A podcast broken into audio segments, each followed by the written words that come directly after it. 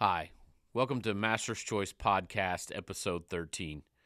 Today, my co host was Scott Harris, uh, National Sales Manager for Master's Choice. Kevin Kuhn was a was a walk in guest for our, he's our CEO at Master's Choice, and also we had a call in guest Roy Bessing from Kansas. We spoke a lot today about uh, consumer demands for um, non GMO, organic, and other aspects of that. But we also talked about food labeling and, and what all that entails and how to get farmers to be more involved in talking to consumers. So we hope that you enjoy this podcast today, and thanks for joining us.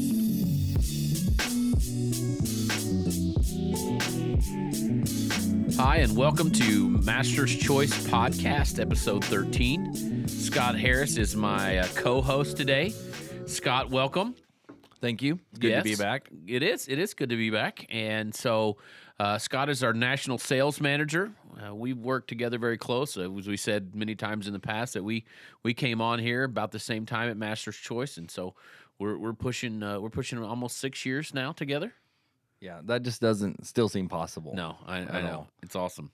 So, and in fact, this this week you were out with the R and D guys. So we were we were teaching you a little research and development. Right. I like to call I was an honorary An R&D, honorary. or uh, you know, the guy who does the stuff that the other R&D guys didn't want to do Yeah, necessarily out in the field. So No. But So- it was fine. I enjoy when I get to get out in the field. It's such a different change of pace for me from necessarily just sitting at a desk or I travel so much, you know. And I get to go out and look and look at plots, but not in the initial stage like Yeah. this and be a part of that. So I enjoy it. Yeah, so Cullen and I, we uh, Cullen was was was planting, I was driving, and and you were. Uh, for those guys who maybe out there know anything about uh, research planters, he you were running the cable, making sure that we were had all of our alleys right and and putting everything down correct. Yeah, it's um, you know, I was the cable guy, You were the cable guy. you know. So uh, it, it's apparently it's a very important role. It is. Um, so I, uh, I'm, I don't know if I haven't decided if I should bill Cullen directly or do we need to talk about that after the podcast. Cullen, Cullen I- directly. That that bill will go Cullen uh, directly. and come from his personal account. Okay, great, So, great. I will work on that then. Absolutely. So, um, you know, Scott, in the past, you and I, we've talked about different areas that you work in and different types of people that you work in. And we've talked everything from uh, industry traits, uh, herbicide traits. Um, we've talked about uh, insect traits. You know, we've talked about tho- those kind of things. Uh, we've also talked about non-GMO markets and and just what consumers are are looking for. So I was reading an article uh, this past oh I guess it's been a week or two ago, and and it it was I think it was done if I remember everything correctly, and, and somebody's probably gonna comment and and uh, that that I I'm an idiot, and, but that's okay. Um, yeah, it's probably rightly so. But anyway, they're they're going to comment, "Oh, you, you got you got it all wrong." But if I'm not mistaken, there was a study done at University of Illinois. Okay, that was uh, basically went through and asked consumers what labels on food really mattered to them. Yeah. Okay, and do you did you see that article? Yes. Yes. Okay. Any surprises there for you? Anything that that you were you were I I would say a lot of surprises for me. Uh, when I when I went through it and and so, I'll- so kind of hit on some of the highlights from Yeah. it.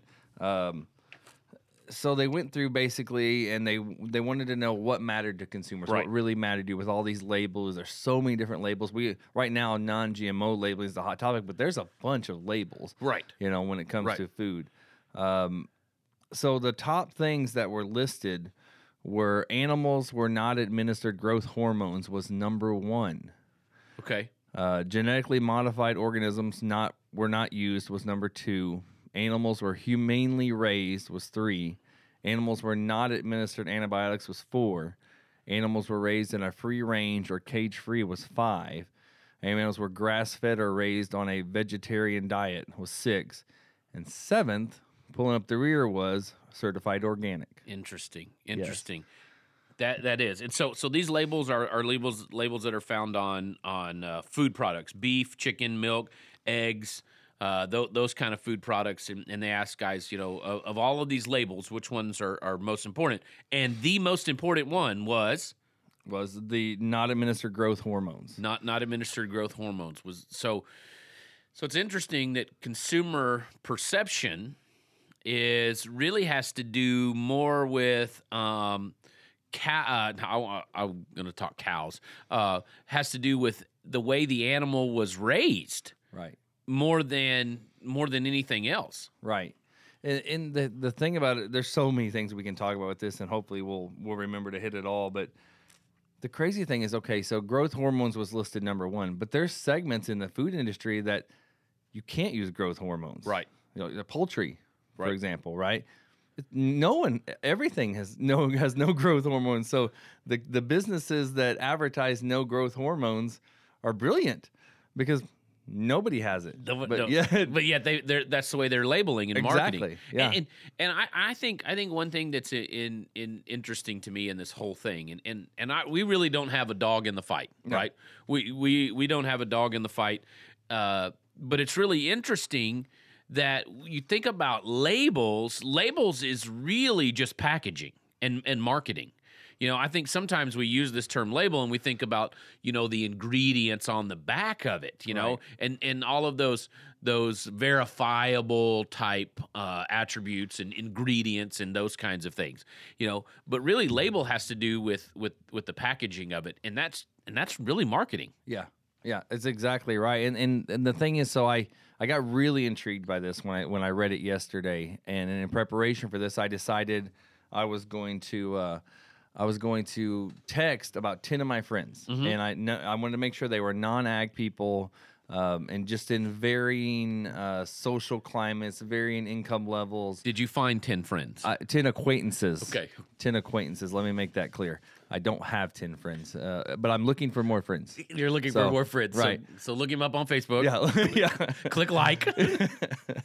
and so we, when I text them, the responses I got were, I won't say they were surprising, but I think they gave me a better understanding of why we saw some of the results from Illinois that we did. Obviously, mine was only 10 people. Right, right, right. Right. So uh, sample size was obviously very small. Yeah. But what I found is about, I think three out of the 10 did not care what was on the label because they don't trust the label. Interesting. Yeah. Yeah. So I mean, if that was going to continue, you know, that's a huge segment of the population is they think it's nothing but a marketing ploy. Right.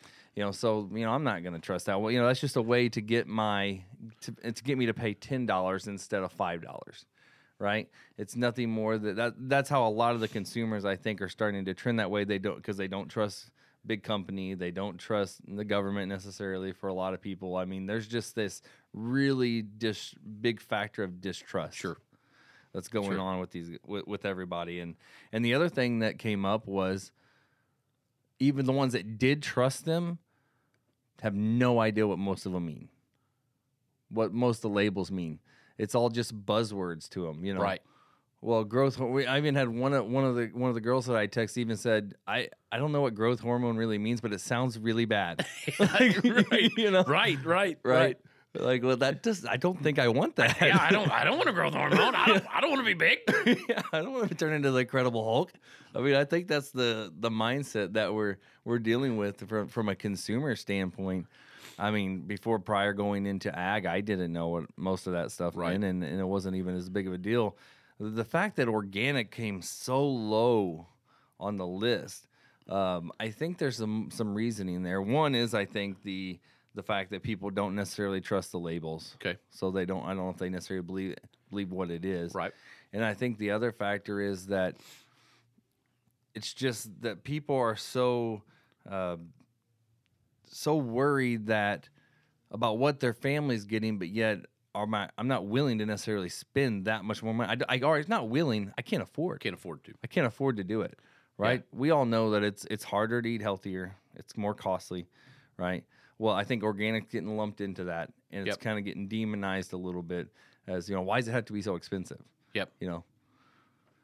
So it, it's just really interesting um, how the certified organic thing is just really starting to get almost kind of a black eye for a lot of consumers. I think because they again, I- think it's a lack of education for a lot of people. I, I think you're right. We as a culture have really separated ourselves away from our food. Um, you know, we we're we're fortunate enough that that we were raised in a place where we kind of knew, for for lack of better terms, where our food came from. Um, you know, my my kids are fortunate enough to know that the bacon that they had for breakfast actually came from the pig that was down at the barn. Uh, that the that the pickles that they get out of the jar actually came from the garden, and they they were connected to that, and they and they helped with that. But I think a lot of people, you know, we're we're we have separated ourselves from the food. You know, we, we talk about in the ag industry that we have separated the grower of the of the of the corn from the guy who's feeding the corn to livestock anyway, and and and how much more res, re, removed Yeah. is the, is the end consumer there when we think about you know they, they really don't know Right. They, They- don't. And the funny thing to me, Mark, is that it's it's changed. Like it went from the consumer wanted to know everything because they knew the neighbor raised pigs and we ended up with his pig, right? Or we they had their own animal to a transition of I don't care.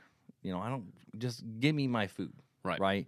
right Now back to I want to know what's in everything that I'm eating and you better tell me, yeah right? I, I wonder I, I wonder about this this uh, this article and it doesn't say it anywhere but I wonder what would happen if they were to put locally produced you know what I mean I- locally produced. lo- locally it's Funny, it's funny that you say that because I did have two different people of those ten say I care more about local.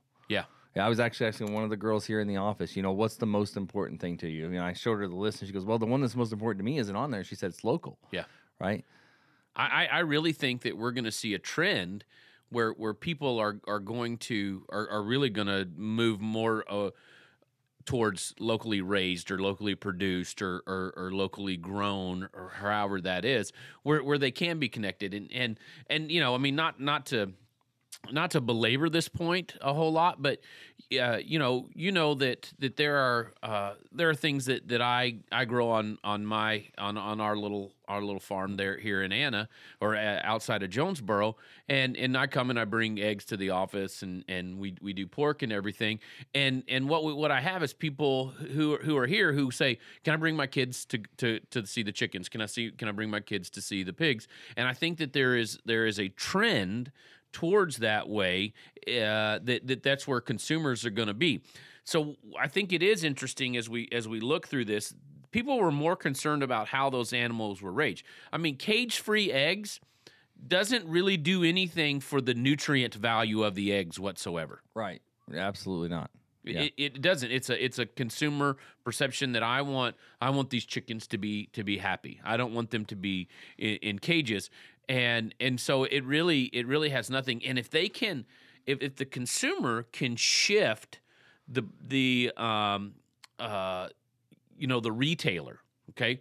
They they've basically gone and the retailer said i i, I want cage free eggs um and most big retailers have said okay that that's fine. We'll go we'll go to the pro- producer and say we got to have cage free eggs and we're going to we're going to move that way if the consumer can do that they can shift a lot of things and and Absolutely. and and I wonder of all of of these things on this list what'll be the next big shift Yeah, and yeah, I, that that's one of the things that I'm really intrigued about too. And then it's really from a marketing standpoint, and, and we've said it's marketing. It's not that there's there's some science behind some of this stuff, right? But from a marketing standpoint, man, what a beautiful idea to take something that, that sounds really good. You know, okay, cage free. Well, yeah what are you gonna? What else are you gonna call it? Caged up. You want some? No, I Oh, prefer caged up uh, eggs. caged please. up eggs. Yeah, Right, I right. prefer my eggs and chickens to be caged up and miserable. That's Yeah. what I really prefer. Yeah. So you know, you take something that's pretty common sense of what everything people would want and market it. Yeah. Right. It's pretty. It's pretty smart. Like you know, gluten free steaks. yeah gluten gluten free steaks because yeah yeah don't, Anyway, yeah, yeah, let's, let's- not let's not let's not go I, there I shouldn't have started that one. but probably, um uh, because I like steak. Um, so so let's let's go back to this. The the top seven things there. Uh, first of all, the animals were not administered growth hormones, but the last one was certified organic. Yep. Okay, which which really kind of surprised me because I, I really thought that there would be more people who would say, "Oh, if this is certified organic, that's more important to me." And especially as an organic farmer, that that may be a little bit alarming as an organic farmer because that process to to um to get certified organic is a pretty is pretty extensive. Oh yeah, absolutely. So you're talking about a three year process um, of no chemical, right? No treatment on any of your seeds, um, or or an organically approved or treatment. or an organically approved treatment. right. um, on any of your seed for three years before you can even begin to receive the benefit back Mm-hmm. of organic. So yeah, if I'm an organic farmer and I look at this study and I just completed my transition, I'm terrified a little. I'm pretty scared about the fact that that came in so low Yeah. um, on the list. Yep. So so the the organic farmers that that you get to deal with and and the dealers that deal with the organic farmers, what um what percentage and, and maybe this is shooting from the hip and and you know it's not but what percentage of those guys are organic because they are because of conviction? And what percentage of those guys are organic because it makes sense profit profit wise? My gut is that it's probably now at this point where it's 60% profit, Really? I think. Okay. Um, just because that organic milk market is still nice for one example. And Yep. um, I think there's a third piece there is I'm already in this, so I'm in it. Yeah. Right. It's does somebody have a has somebody have, do people have conviction for it? Yes, absolutely. Of course, Right. there's you know a good percentage of people that do it from a conviction standpoint, but maybe they did it from a conviction standpoint and then thought, man, this is working out pretty well financially right. but or there's the guys that do it from just a financial standpoint but now that they've made that transition they're kind of stuck Okay. you know um, so they're probably just going to have to ride it out so my guess would be 60 40 uh, it's a absolute one like you said 100% pure guess Yeah, it's an opinion. Um, yeah, Yeah. Um, i don't know what your thought is but Uh, yeah, I, I really, um, I, I don't know. I don't, I don't really. I, that's why I was asking you because I really don't have a have a good handle on that. You know, when I when I'm looking at uh, silage samples and uh, and evaluating those things, to me, I, I lump it all in the in the same pot. You know, so I, think the hard part to answer that is that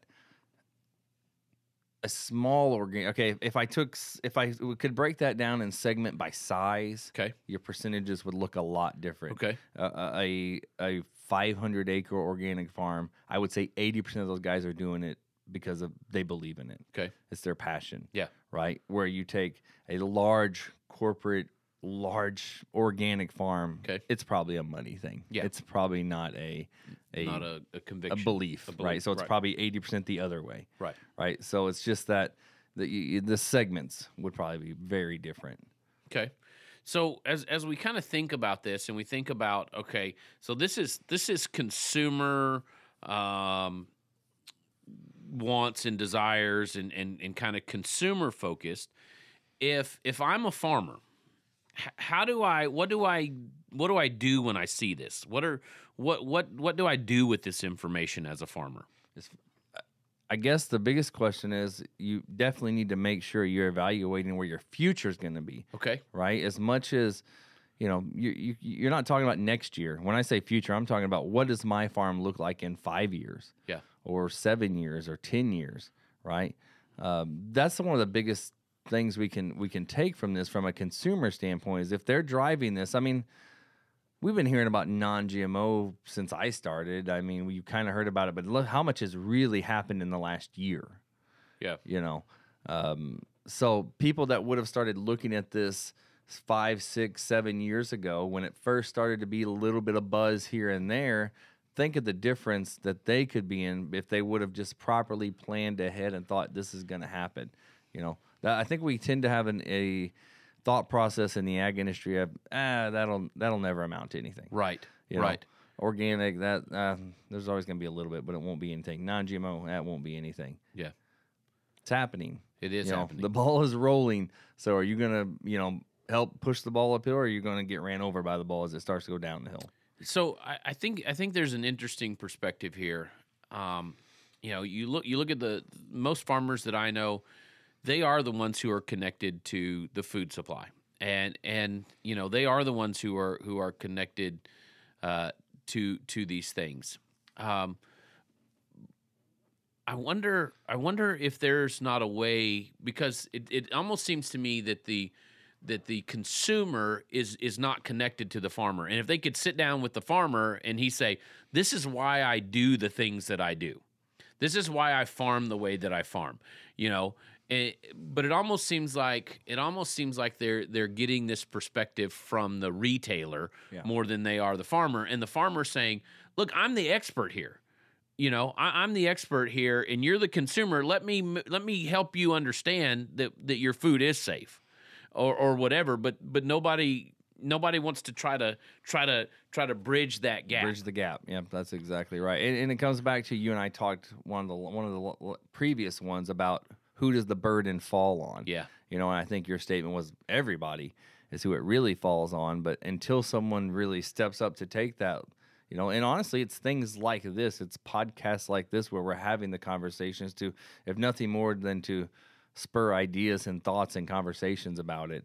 Um, Yep. My, here's my my I guess kind of my end thinking from this part of it is that a big percentage of farms have no problem opening up the curtain, let you see in this is why we do what we do. A big percentage of consumers don't really care. They just want to know, yeah, right? I just want to know what's in my food. If you tell me you have to do it and that makes sense, I'm good. yeah, It's the small percentages on both sides of that that make the most noise yep. and and, and cause the friction. I, I would I would completely I would completely agree with that. And and so so farmers then are are naturally uh, you know reserved and Standoffish. standoffish and and look you know you you don't understand why I do what I do and the consumer says well you don't understand why I want what I want Right. and, and Absolutely. and and so I, I think that there's got to be um, I got to be that bringing back together. So let's just so let, let's kind of let's kind of jump off from there in into this. Um, so so so farmers have to kind of be open, uh, but they seem to be closed off and and and standoffish.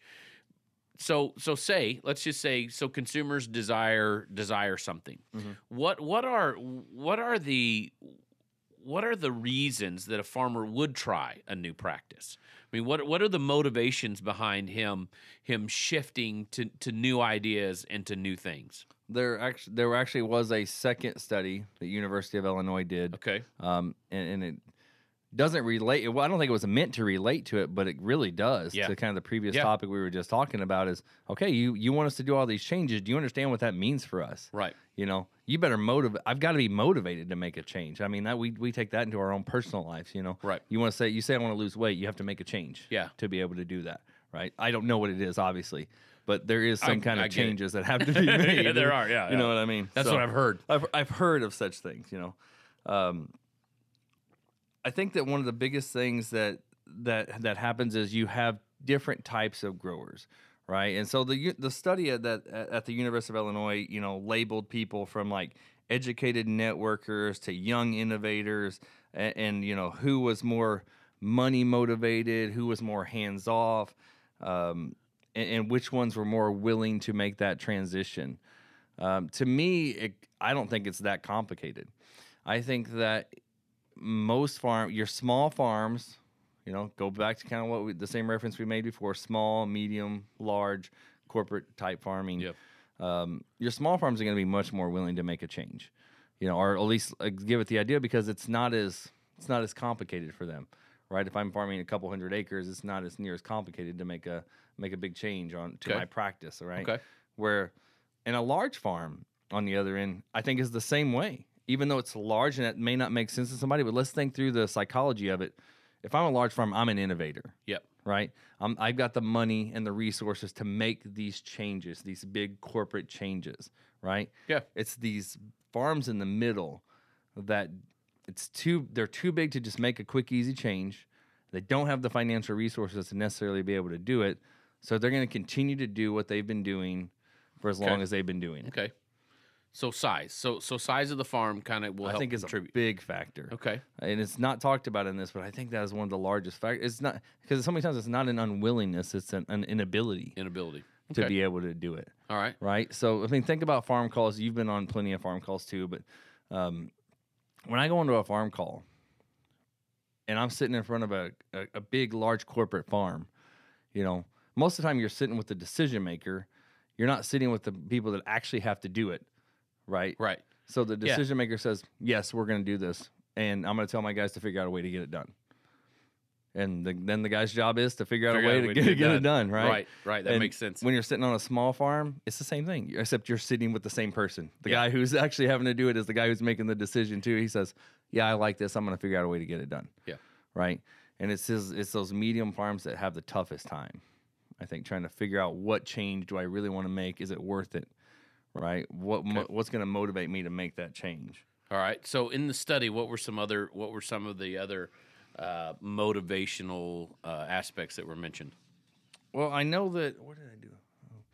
Oh. Um, I know that the um, the money motivators, right? Okay. So those are your typically your your guys that I would say chase premiums, Okay. Right? Um, whether you're talking about premiums for grain, premium on certain types of crops, premiums on um, milk Yeah. or whatever it might be.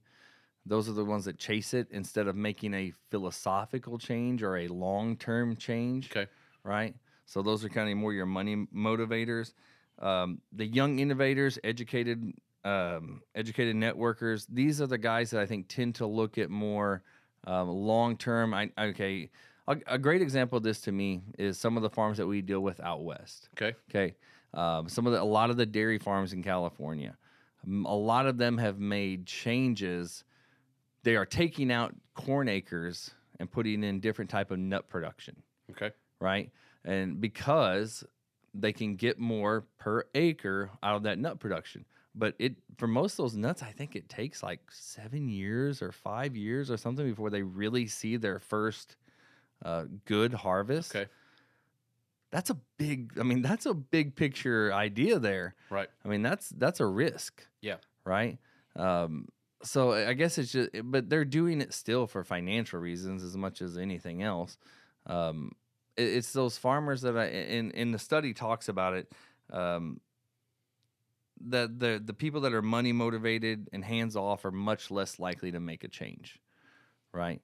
They're much less likely to because they know this works. They know this Thi- this safe. thi- this is safe. I know I can make money at this, so I'm not. I don't want to hear about anything else. But the innovators, you know, the young innovators, the educated networkers, the people that are that are constantly in meetings, going to meetings, learning what each other's doing, are the ones that are going to be more likely to make a change on any type of change in the farm. Yeah. Whether Makes it be seed or changes to their practice or what they're growing or anything. Okay. Good. Good.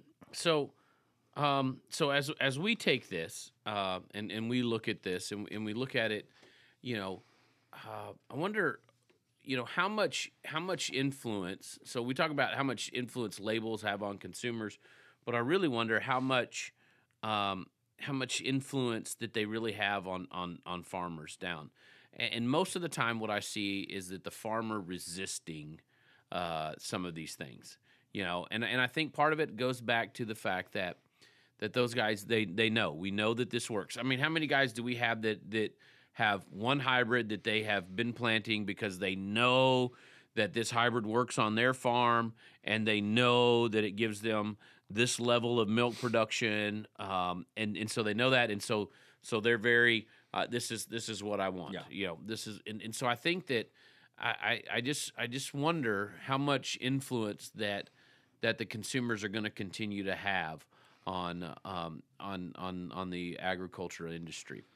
I and that's the thing that I think we can't figure out is you know in from a you know the con, the consumer um, is screaming and saying they want it and, and you know they can scream and yell and and say it forever but until the farm makes a change or I guess even until the middleman Yeah. makes a change you know it, it, it's got to be a little bit tough for some of the corporations to figure out how, you know I've got my farmers screaming up saying no Right. we can't do this Yeah. like you don't understand we can't do this and my and the consumer saying you better figure out a way to do it and then you're stuck you know as the industry person you're stuck in the Stuck middle in the like middle. how do i balance this um, and one of the ways that they've tried to balance it is with the labeling Yeah. you know but the question is have we gotten over labeled I, and I think I think that that's probably what has happened. you know I think that we've definitely gotten over labeled. yeah and i think it, it, it has it has caused those labels to lose their value Yeah, you know, I mean, just like you said, you know, a steak that's labeled gluten free. exactly It- You know. you know it's just at that point we've gotten over We, labeled we, have definitely Yeah. gotten we've definitely gotten over labeled. So, uh, so Scott, we've got a, a guest in today. Um, we we're gonna uh, have uh, Roy uh, Bessing uh, call in, and so we're gonna be talking to him, and uh, and and he's gonna he's gonna in, impart some wisdom to to you and I. Absolutely. And uh, Roy will Roy will be a good resource for all of this actually because Roy does some organic Okay. and non-GMO, and he's part of the transition, and so he's and he balances a, a, a running a dairy and and trying to actually sell some seed, and also um, trying to just you know his family. Yeah. And yeah, I mean, just everything and Got a part, bunch of be- boys. Be, part of this transition, and so so it'll be a good conversation that way. Yeah, and I think I think in studio also, uh, Kevin Kuhn's going to join us for a few minutes. He's Ooh, I'm not I'm not gonna stay in for that. yeah, you will. Okay, So. Kevin Kevin will be here for a few minutes, and um, and so he will uh, impart to us some of his wisdom and knowledge. great. So it'll be a short visit. Be all about a minute. Hey, Kevin, uh, thanks for joining us today in studio. Uh, glad that you could uh, join Scott and I. We know that you've been out and about here lately. Just kind of give us a little brief update on what's been going on with you. Yeah, it's uh, it's nice to actually be back in the office for a little bit. Uh, Kyle and I, um, you know, we we were joking this morning that we're we've basically been out storm chasing. You know, Yes, we're, yes. we're we're trying to plant corn, but every time we show up to plant corn, the thunderstorms follow us. So we're not uh, not getting much done right now. Well, I, I will tell you this. I'm glad if that's the case. I'm glad that you and Kyle were off yesterday because we got some we got some stuff done around here. It's kind of it's kind of odd. We were in Wisconsin yesterday and we got rained out, so we moved down to Central Illinois and got some things planted. Back in the office today. Guess what's in the forecast tonight? Yep, yep. Thunderstorms. More Thank rain. you. Thank So you. We're back. That's awesome. Hey, Scott and I, we've been talking about consumer labeling or, or product labeling and, and just consumer perception.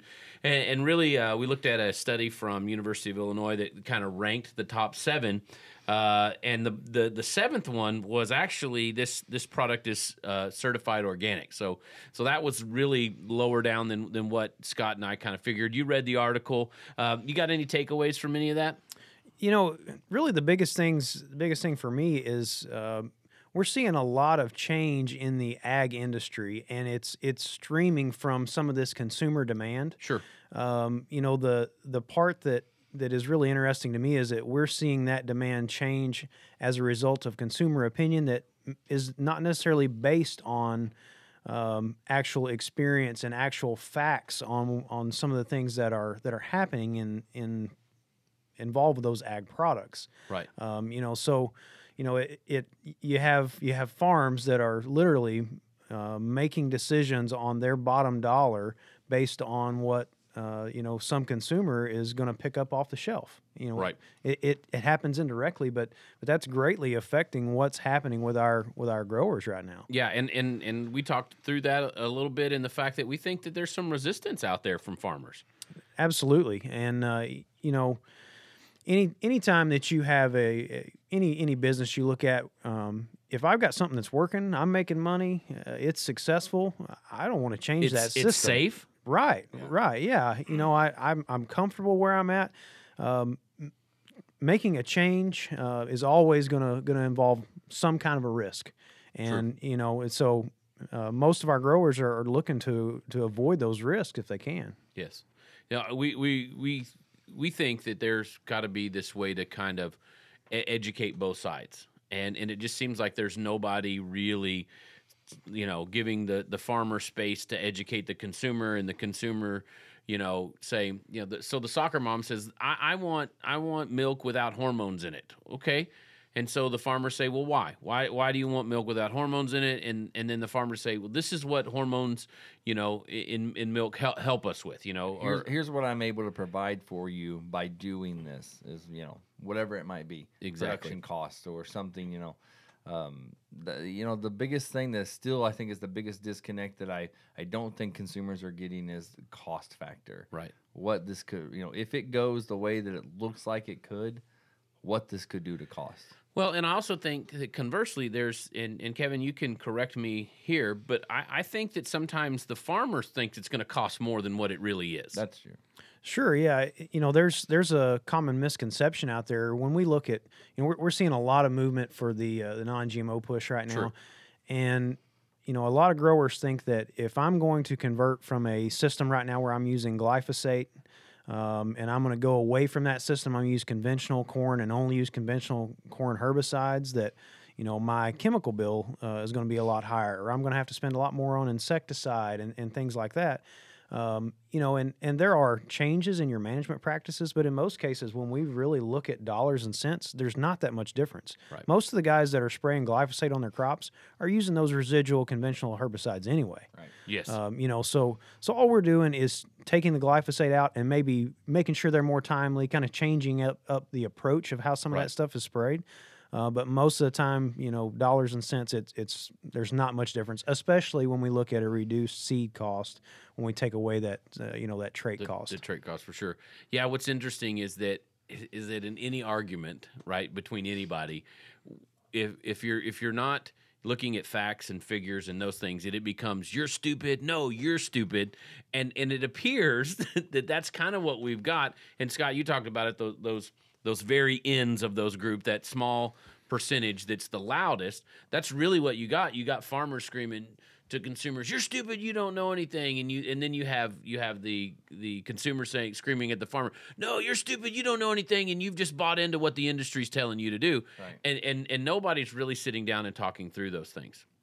Sure, and and the unfortunate part is ultimately we have to find some common ground Yes. because it, the the farmer has to be profitable. Yes. Um, you know, we we have to keep we have to keep these farms thriving, keep them going to keep the consumer supplied. Yes. Um, at the same time, the consumer has to have some say so in in in what they're they're purchasing, what's showing up on the shelves. Absolutely. You know, so we, we got to find some we got to find some common ground there uh, for everybody uh, in order in order to keep you know keep the shelves full and, and keep products out there at an affordable price. We, A- we have to we have to find some And- middle and- and ground. let's be honest, as for for us in America, we have cheap food. Yeah. You know, I mean, we we have access to cheap food. Uh, it may not be the the highest quality, and it may not be the best, uh, the highest nu- nutritious food, but it's cheap. I mean, I, I've got I've got five kids at home, and I could literally go to the store and buy five one dollar pizzas and put those in the oven every night. You know, and they and they would they would have enough calories to to survive on.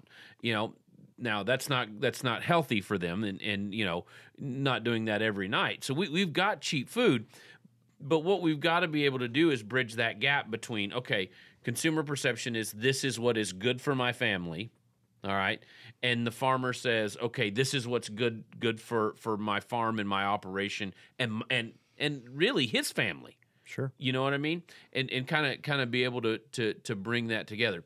One of the other aspects that we kind of talked about there is, and we'll get your opinion on this. Do you think do you think things are overlabeled? Do you think we've over labeled Absolutely, and and what's happening is we're seeing, uh, we're seeing the. You know, We walk down the aisles at the grocery store. We see labels that are there that are not necessary. You know, you, you, Yeah, you yeah. see you see a, a gluten free label on on a package of steaks or on beef jerky. or- exactly what we just said. you know, That's Yeah. what we use the exact same. j- sure. So example. so the so that industry is is taking advantage of the lack of knowledge from the consumer. Yeah, You know, yeah. and, and they're they're throwing labels out there that, that catch the eye. And the consumer is left to assume that, well, if this product doesn't have the label on it, then it must have gluten in it, or it must have growth hormones, or whatever, whatever is the case. Yeah. Um, you know, and there's there's just not a lot of consistency in the way products are labeled, and and you know the the consumer loses out on that because they don't they don't understand the process. That, you're exactly right. You're exactly right. And and somebody's got to help them understand that process. Sure. And and they've got to find they've got to find the person that they that they trust because they because because they don't they don't trust they don't trust the the the uh, the retailer. They don't trust the the the the, company that is um, packaging it. You know. And, and ultimately, we've we've separated that the farmer and the consumer, and and they're not talking to each other either. And so somebody's got to be able to educate them there where they where they trust. But I, I I'm just gonna I'm gonna throw this out and get in trouble if if if it happens. I'm always in trouble, right? We also have to have. I know you know, like everybody just tensed up right in here, right? It was like, oh my gosh, awkward. Where is he going with this? yeah. Uh, you know what? We also we we we somewhat live in a post-factual society, also, where where somebody, where a lot of people get get what they think is facts from from the internet. You know, I've got I've got kids who are. Uh, you know, six, seven, eight years old, uh, and and they're like, "Well, I, I read this on the internet," and I'm like, "Not everything you read on the internet is true." and and we've got to we've got to be able to get consumers out of that mindset a little bit, and and, and where you're you're not you're not so dumb that that you believe everything that you hear. Is this fake news? Well, this is not fake news. I don't know, you know, you know, yeah, absolutely, yeah. Fake news or, or just or just anything, or, or just some idiot with a YouTube channel who's like, you know, who, well, I mean, idiots with news n- YouTube channels, not you know, not people like us, right? But uh, but you know, some some idiot with a YouTube channel that thinks that the BT trait in corn is a pesticide that's going to kill his children right? You know that, that if they get close to the cornfield, they're going to get some pesticide on them from the BT tree. That's that's that's asinine. It's it's it's ludicrous, and so there's got to be a way to kind of draw them in into truth. Yeah. And, and and so I so I, I got on a soapbox and started went from went from preaching to meddling We're there gonna for a need you minute. to t- just take a little step down from that box for a second.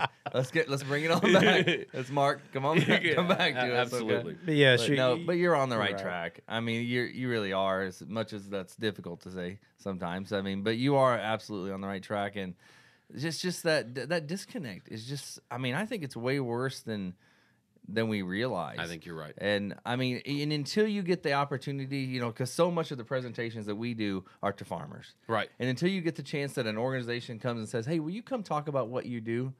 and I don't care, I don't care what group it is. Five minutes into that, someone says, "What about non-GMO and GMO?" It's like, oh boy, here you know, here we go. Because people have a thirst to want to know, Yeah. but yet they don't know what what source to trust. Yep. You know, just like you said, I mean, I'll use my mom as a great example. My mom is, you know, in her 70s, and my gosh, if it's on Facebook, it's real. it's real. Yeah. You know, yeah. it is Yeah. real. So, Yeah. so a lot of these satire news things that she sees, I'm getting panic calls, you know, about you know planes disappearing. I mean, just random things like easy, you know. So if she sees something on there, it's real. Yeah. Right. She's not alone. I mean, there's No. people in every single age group that are guilty of this, Absolutely. and just that. But I mean, the it still just comes back to who's the burden lie on to educate. yeah. And and and and, and the truth is, it's on all of us. It's, it has to be. it, it, it's on all of us and and and so that is our that is our burden so so kevin uh, just to kind of wrap it up appreciate that you're here and anything else that you uh, that you want to add you know to what you've been doing what's going on or anything else that we've that you could comment on that we've been talking about you know, for for me, this is uh, today's just kind of a chance to get back in the office and play catch up a little bit. Um, you know, with with all the work that's going on in the field, you know, I think we've got like um about 35 advancement plot locations going in this year. You know, so we got cooperators putting those in. Uh, Kyle and I have been moving around. Uh, trying to get all of our research plots in. I know uh, you guys have been helping Cullen here uh, this week. Um, so you know the the nursery is much larger than it's been in the past, it- and it's a- uh, it's it's a monster it is. I don't know, you know, if you can call that a nursery. like think that kid's grown up. it's time to get that kid out into the regular church, not back in the nursery anymore. exactly That's huge. exactly But uh, you know we we've had we've had a number of a number of setbacks with the weather, um, and uh, you know some equipment issues. Michael called me in a panic yesterday. He had an Uh-oh. electrical fire in uh, Oh, no. in his uh, his tractor that he was planting some of his crossing blocks with, but no no major damage. Everybody was all right. So you know we're we're still Good, good. still moving on. So most most everything is is done now. Uh, we got a couple things left. Just uh, need Mother Nature to give us a break in the rain, and we'll Sure. get it finished up. You know, June's coming in close, so we we like to have everything in the ground by now. no doubt no doubt hey kevin uh, thanks for the good work and uh, appreciate you coming in and uh, and stopping in and seeing us so Thanks a lot, guys. You're welcome.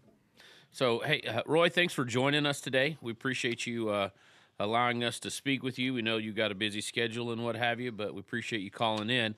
Uh, we've been kind of Scott and I have been kind of talking about consumer um, uh, perspectives, kind of what consumers want, and especially when we deal with labeling, and and then how that affects uh, some of the practices that farmers have. And so, you know, as a producer, you as a producer, if uh, if a if a farmer or if a consumer is asking for, you know, uh, antibiotic free or non GMO or even organic stuff, how, how does that how does that um, how does that change your thinking and your practices, or does it at all?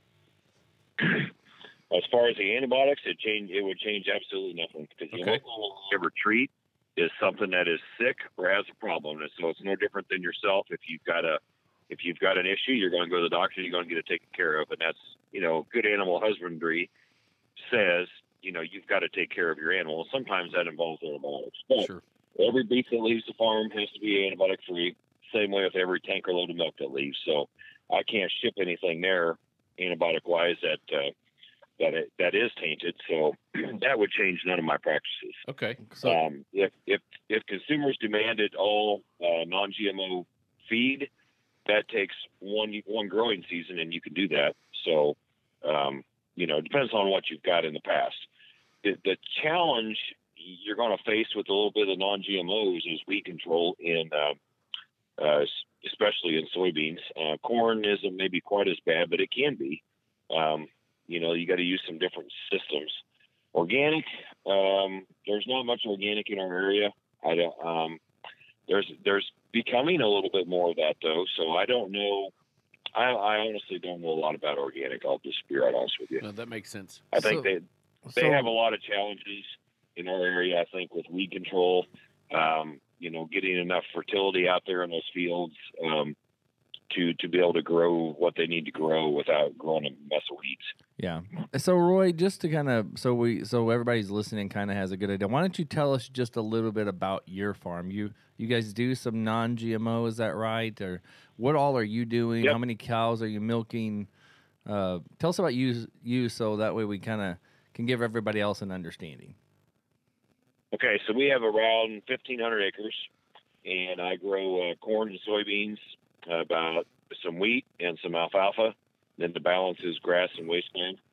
And then um, we milk uh, 225 registered cows. Um, milk twice a day, around a 25,000 pound herd average.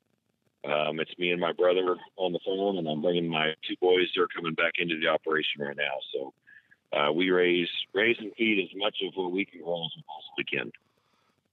Okay, that makes sense. So, kind of as far as in your area, what um, not just on your farm, but um, what about other farmers? Are you you know the around the around the coffee shop or wherever it is? What are you hearing them talk about in relation to these consumer trends that are going on? Is there a very hands off kind of you know they don't they don't even know what they want or is there a frustration or is it is there an understanding amongst farmers or is it just a confusion all around what would you say from the people in your area in, in kansas i guess basically um, kind of that that mid mid you know united states area that you're hearing Well, we've kind of got two. I'm going to say there's kind of, um, you might say, two groups of farmers in my area. You got the ones that are trying to capture some non-GMO dollars.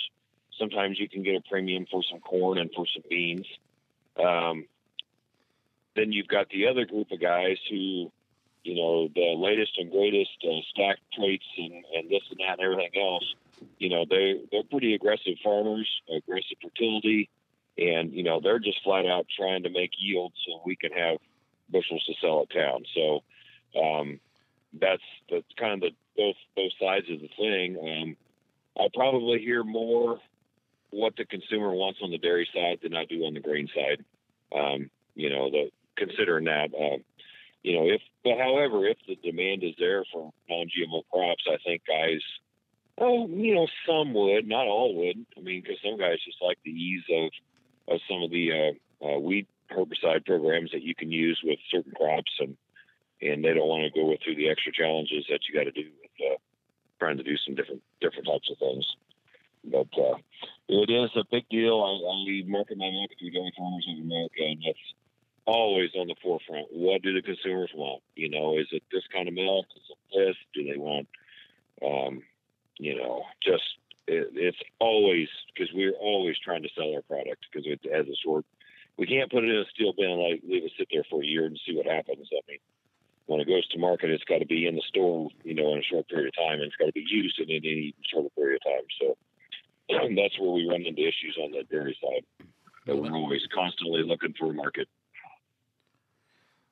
No, that that makes a lot of sense, and and uh, I, I think I think that that probably echoes in in in, in all areas. You know, you're, you're exactly right. A, a row crop farmer he can stick his stuff in a steel bin and it sits there, but but these guys who are raising, uh, you know, beef or poultry or anything like that, you know, you can't just you can't just stick that somewhere uh, and and let it sit there for a year. And um, and so Right. you you gotta you've gotta be in touch with what the consumer wants. Yep. So, okay, so speaking kind of further from a, has your how long have you guys practiced the way that you do now? What made you decide to kind of start looking more um, on the non-GMO side of things? Was it a an emotional decision? Was it a was it a weed management decision? What do you and, and the other farms that are making that? I know you hit on it being a uh, Financial. financial decision. But is there is there any emotion involved in that for the guys in your area, or is it all financial? Oh, I don't know if there's emotion or not. I mean, I, um, a, a big part of, of some of the genetic engineering on the crops is it's not relevant in our area most of the time. For instance, BT corn. We've proven time and time again that you know we just don't have that insect pressure where I live. That it's a big deal. So, um, and even as long as there's so much, most of the crops in our area are rotated. So it's it's very seldom corn on corn. Now the corn on corn acres, that's a different story. You've got to do something with that. But for the most part, guys do a pretty good job of crop rotations, and we've been able to keep you know the bug population just really doesn't affect us that much. And we've proven with side by sides and and uh, test plots that some of our uh, you know are just plain corns can flat out yield compared to to some of our uh, triple stack hybrids and stuff like that. So, um, yeah, I'm not saying that, that there's years that they don't have an advantage, but for the most part, I would say there's been we've been able to raise really good yields with with our non-GMO crops compared to, to other ones. And oftentimes it's a um, you know, and corn's three bucks, and if you can buy corn for for X amount, or you can buy it for twice as much of something else that's got all the bells and whistles.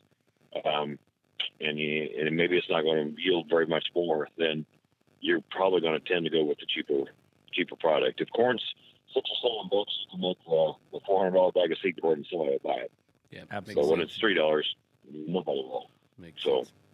Hey, Roy, we appreciate you uh, calling in and, and talking to us today. We appreciate your perspective and and uh, and, and chit chatting with us about that. We hope everything uh, continues to go well for your planting season and uh, and the rest of your growing season. So, thanks, Roy. Appreciate it. Thanks, All Roy. right. Yep. No talk, problem. Talk to you later. Okay. All right. Hey, uh, Scott, uh, as we uh, wrap up, is there anything else that you think we need to add to this? Uh, thoughts about you know consumer ideas and, and consumer perspectives and, and what the consumer wants and, and labeling or anything like that. I just re- I really hope. I think the one of the best things we talked about was that that huge gap of between the consumer and the farm, and that there's probably not that many farms that are really that negative about it, and there's Yeah. probably not that many consumers that are that negative on the farms, but those small percentages of people are having the large voice. So let's try to get the middle, you yeah, know, yeah, uh, to have a larger voice and have more and more topics like this absolutely. and discussions like this, and that's what's going to make the difference. Good. Good. Hey, Scott, thanks for coming in today. Appreciate you co hosting with me. We appreciate our guests, Kevin Kuhn and Roy Bessing. And so, uh, had a good talk. And I hope that you guys out there listening uh, uh, enjoyed this, but, but also kind of got a perspective about it. And especially you guys that are producers, some way that you can kind of help reach out to the consumers and, and kind of bridge that gap. So, we appreciate you listening. This has been uh, Master's Choice podcast episode 13 remember that you can catch us on youtube facebook instagram and of course always at our website seedcorn.com thanks for joining us